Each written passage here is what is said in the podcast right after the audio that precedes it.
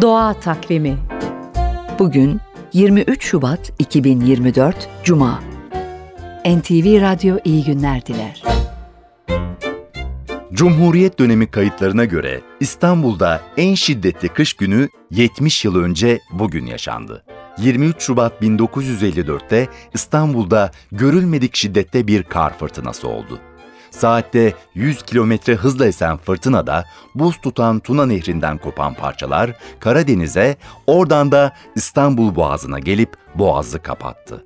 Ertesi gün Hürriyet gazetesi Boğaz'da yürüyenlerin olduğu fotoğraflarla dün Boğaz'ı yaya geçmek kabil oldu manşetiyle çıktı. O gün Boğaz'da buzların üzerine çıkanlar ya da sandalla etrafında dolaşanlar bol bol hatıra fotoğrafı çektirdiler. İnternette o fotoğrafları bulabilirsiniz. 1929 yılı Şubat ayında da İstanbul'da şiddetli kar ve eksi 12 derece soğuk nedeniyle Boğaz ve Haliç yer yer buz tutmuştu. Öyle ki 1 Mart günü İstanbul Boğazı buzdan kapanmış, buzlar ancak Mart'ın ikinci haftasında havaların ısınmaya başlamasıyla eriyebilmişti. Doğa Takvimi